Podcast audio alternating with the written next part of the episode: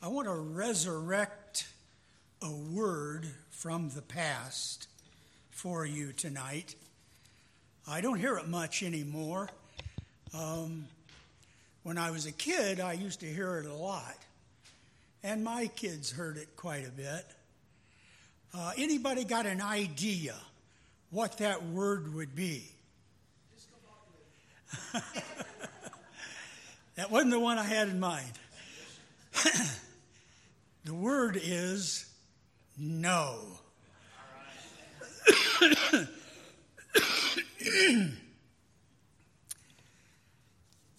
um, most of the kids these days, uh, or a lot of them, have never heard that word.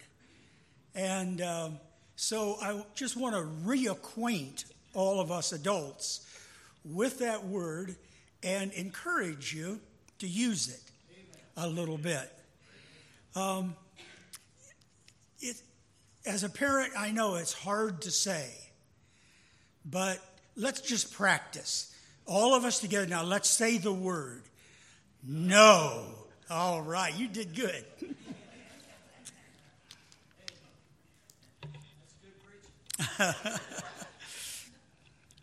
Matthew 16 24 says, Then said Jesus unto his disciples, If any man will come after me, let him deny himself. That means say no to yourself. Let him deny himself and take up his cross and follow me. Daniel 1 8 says, But Daniel purposed in his heart that he would not defile himself with a portion of the king's meat, nor with the wine which he drank. Therefore, he requested of the prince of the eunuchs that he might not defile himself. He chose to say no to the king's meat. Hebrews 11:25 Moses is involved here, choosing rather to suffer affliction with the people of God than to enjoy the pleasures of sin for a season. So he said no to the pleasures of sin so that he might be with God's people. Chose to suffer the affliction with them. 1 Peter 2:11 says, Dearly beloved, I be- beseech you as strangers and pilgrims, abstain from fleshly lusts which war against the soul. Say no to fleshly lusts. Proverbs 25 16 says, Hast thou found honey? Eat so much as is sufficient for thee, lest thou be filled therewith and vomit it. Say no to the second helping. Proverbs 1:10 says, "My son, if sinners entice thee, consent thou not." Say no to that. We need to learn to use that word because it has a significant impact both in our lives and in the lives of those that we influence. Let me ask you a few questions. What pleasure have you denied yourself this past month? Anything?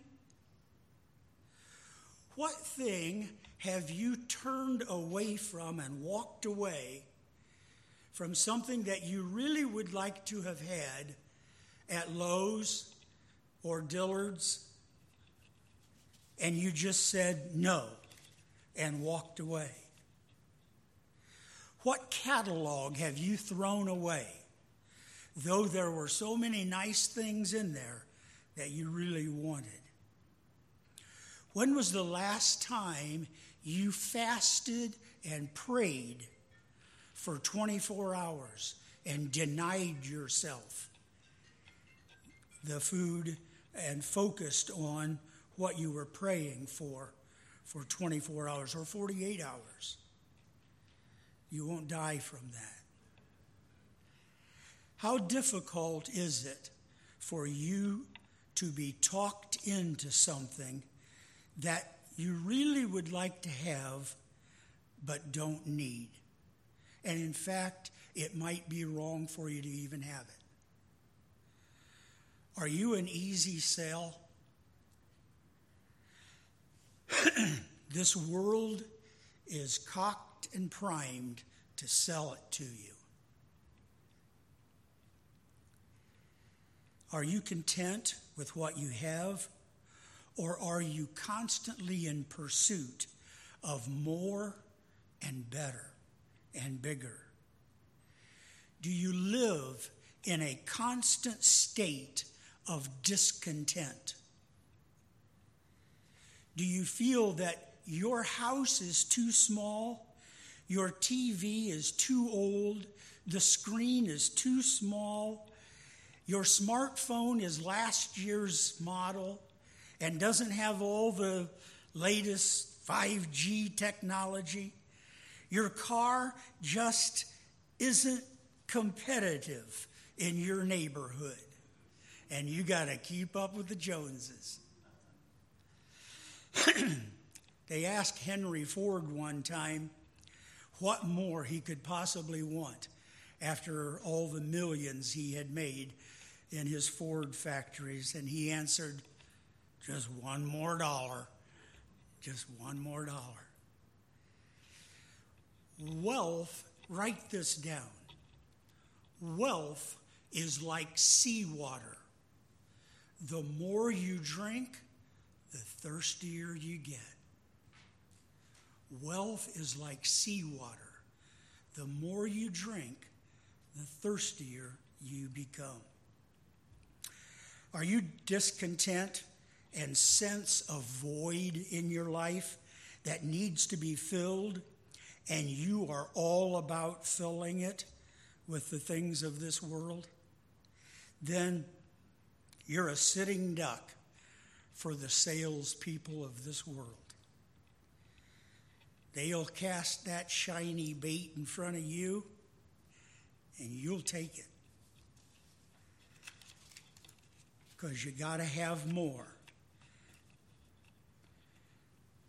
Are you grateful? And that's the cornerstone. Are you grateful for what you have?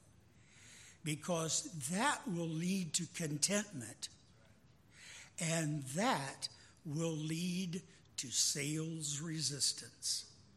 And that's what I want to talk to you about tonight sales resistance. Let's define it. It's got three parts. First, being content. This is from the Bible now. Be content with food and clothing. I don't think too many of us would be content with just that. But with food and raiment, therewith be content. Scripture tells us. Secondly, using and caring for the possessions that we do have, not just squandering them. Teach your kids when you got that new bike for them to put it away. You don't leave it laying in the yard, getting rained on and snowed on and frozen and destroyed. So, being content with food and clothing, using and caring for the possessions we do have, and thirdly, keeping our focus on the purpose for which God made us. Why did God make us? For Himself, didn't He? To glorify Him.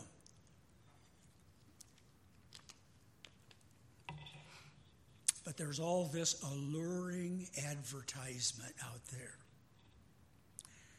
And the devil knows just exactly how to get our attention with carefully planned appeals to our human weaknesses designed to make us discontent. Discontent. so we can rationalize about buying those things that we really don't need and probably shouldn't have. We need to practice and be skilled at watching for alluring advertisements by this world.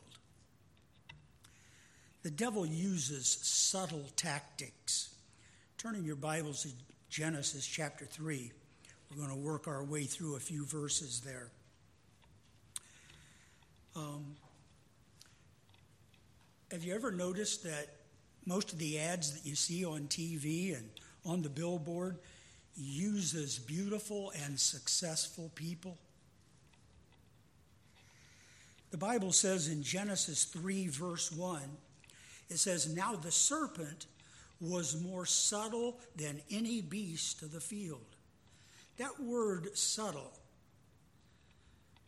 means the, the serpent was pleasant, appealing, persuasive. And he says, Don't be deprived. Get all you can. Look around, man. See all that there is? Go for it. Get involved in this world.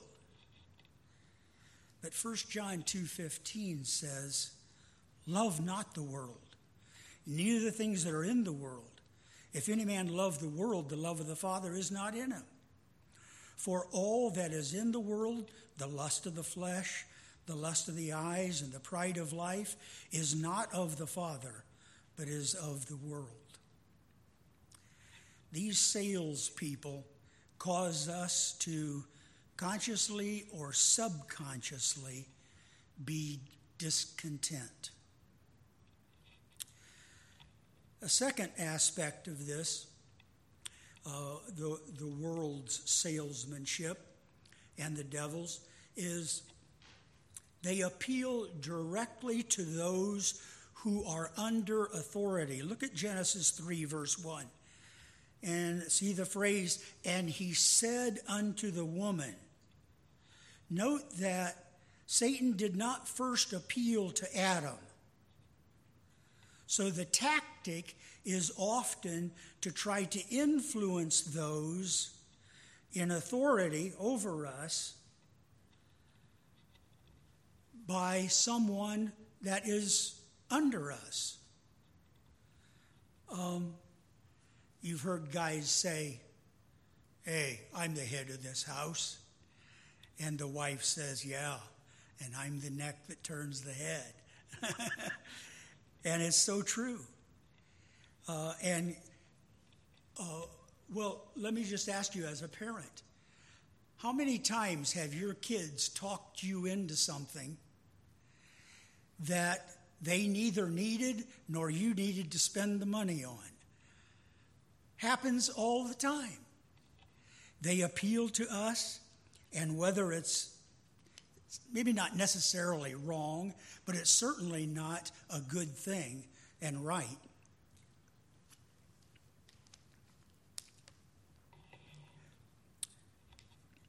A third aspect of this is it creates doubts by about established rules. In Genesis 3 1, uh, the verse says, Yea, hath God said, Ye shall not eat of every tree of the garden?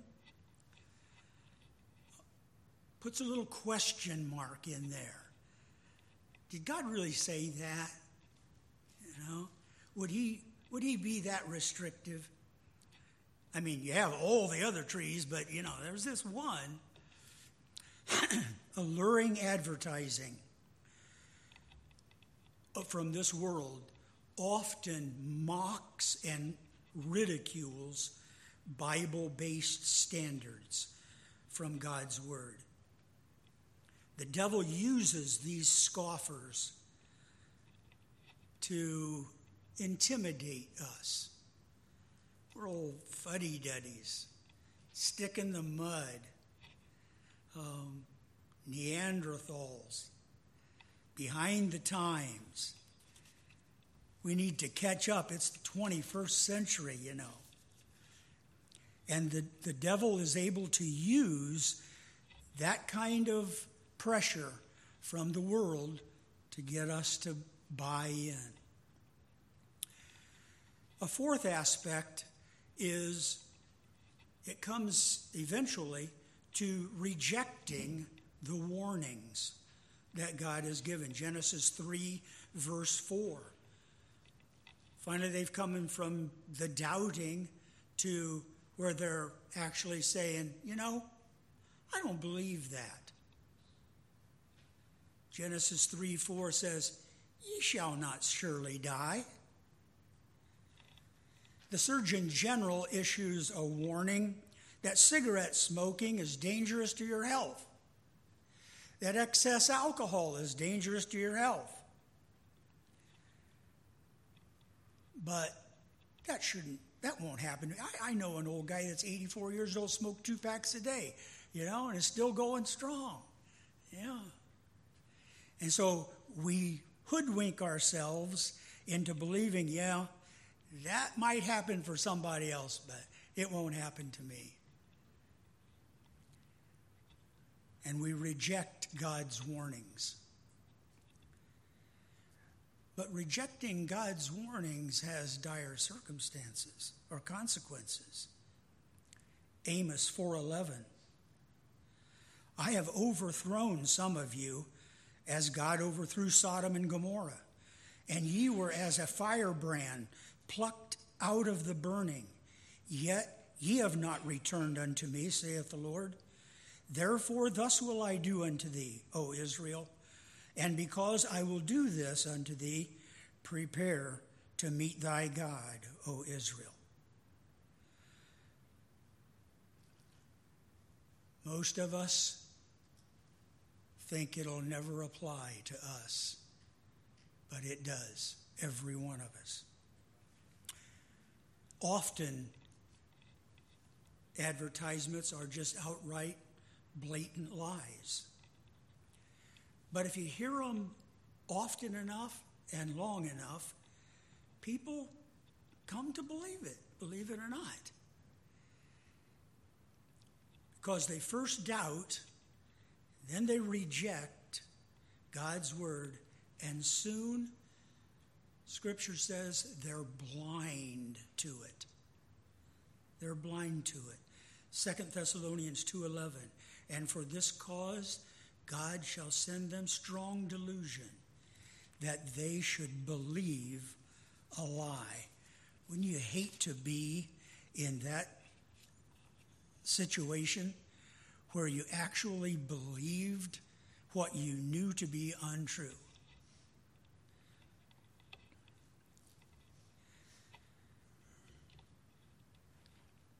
Doubt God long enough, and soon you'll believe a lie. If you doubt the unchanging truth of the first 11 chapters of Genesis that tells us how it all came into being, creation. And in place of that, you accept the ever changing science. Oh, it's got to be science. Ever changing. Then you've just believed a lie. You've bought into it. Doubt God's plan of salvation long enough, and you'll be judged. Hebrews 9:27 is appointed unto man once to die, but after that the judgment. Another result of no sales resistance and doubting God is creating discontent. Um, the fifth Genesis 3, verse 5 says, For God doth know that in the day ye eat thereof, then your eyes shall be opened. This discontent focuses on what you do not have and not what you do have. It's what you dwell on most that determines if you're happy about what you have and the gratitude versus the grass is always greener on the other side of the fence um, and discontent, this makes us feel like we're missing out. There's something more that we're not getting. We say, man, you only go around once. You got to get it now if you're going to get it. But is this all there is? There's an eternity yet. A sixth thing is it promotes an independent spirit. Genesis 3 5, ye shall be as gods, the devil told her. Ye shall be as gods. You can be, you can know right and wrong. You can be your own boss. I did it my way. Equal rights, women's rights over their God given responsibilities, children's rights. Allow them to decide at six years old whether they're a boy or whether they're a girl. Can you imagine such nonsense?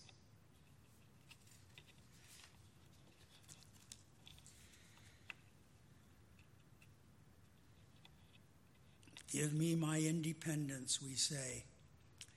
But we, as Christians, are to be dependent on God. A seventh result of this is human, we depend on human reasoning, what, what feels right to us, what we think is right. Genesis 3 5 says, You shall be as gods, knowing good and evil. Knowing good and evil. You say, Well, I have my own ideas about drinking and about smoking and modesty and church attendance and music and TV and education. Satan wants us to choose between good and evil with our minds, what seems good to us, not what Scripture says. God wants us to discern between good and evil with the leading of his Holy Spirit. 1 John 4 1 Beloved, believe not every spirit, but try the spirits whether they are of God, because many false prophets are gone out into the world.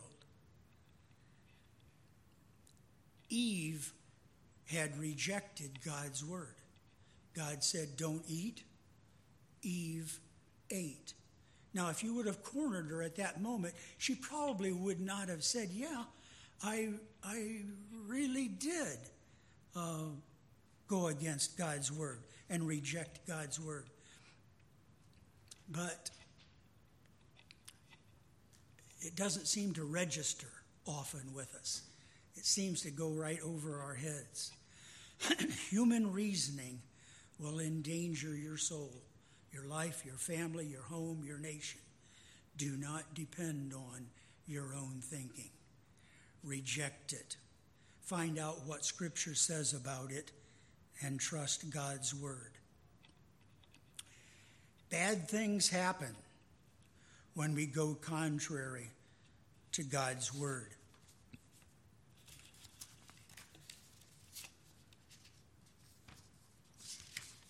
I have a whole list of them here.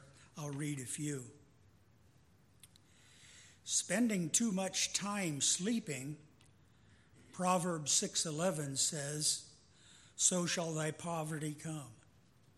Being immoral, uh, Proverbs 5:10 says, "Strangers shall be filled with thy wealth." failing to be diligent. Proverbs 10:4 says, "He becometh poor that dealeth with a slack hand." Getting money without labor, Proverbs 13:11 says, "It shall be diminished." Refusing to listen to reproof, Proverbs 13:18 says, "Poverty and shame shall be to you." Being slothful, Proverbs 19:15 says, "You shall suffer hunger." Just give it a lick and a promise. Don't do your best. You'll come up on the short end of the stick. We need to decide to resist the sales pitch of this world, the flesh and the devil, and live by convictions based on God's word. A conviction is something that is a truth from God's word that we have settled on and we're not changing. It's a conviction. The Bible calls us to allow our convictions, not our circumstances or our reasoning, to govern our sense of contentment. Because if, if, if that's what's governing our, us, we will be content. Are you convinced that God's word is reliable and that God will keep his promise, which says, I'll supply all your need? If you're convinced of that, contentment will come. Satan craftily tempts us with the rich and the famous and appeals to those under us to influence us to doubt and soon reject and become discontent and want to do it our way, the way that makes sense to us. And that puts a target on our backs, and we become easy prey for the sales pitch of the devil. Sales resistance. We need it. We need it. Let's practice saying that word one more time. It's a hard word to say, but let's say it together. No. That's the way we need to live. No to the world, the flesh, and the devil, and trusting what God's word says. Let's pray. Father, give us the wisdom to trust you implicitly. Thank you for the instructions you've given us in your word. Help us to live by them. I pray in thy name. Amen. So we can divvy up and go to our prayer groups.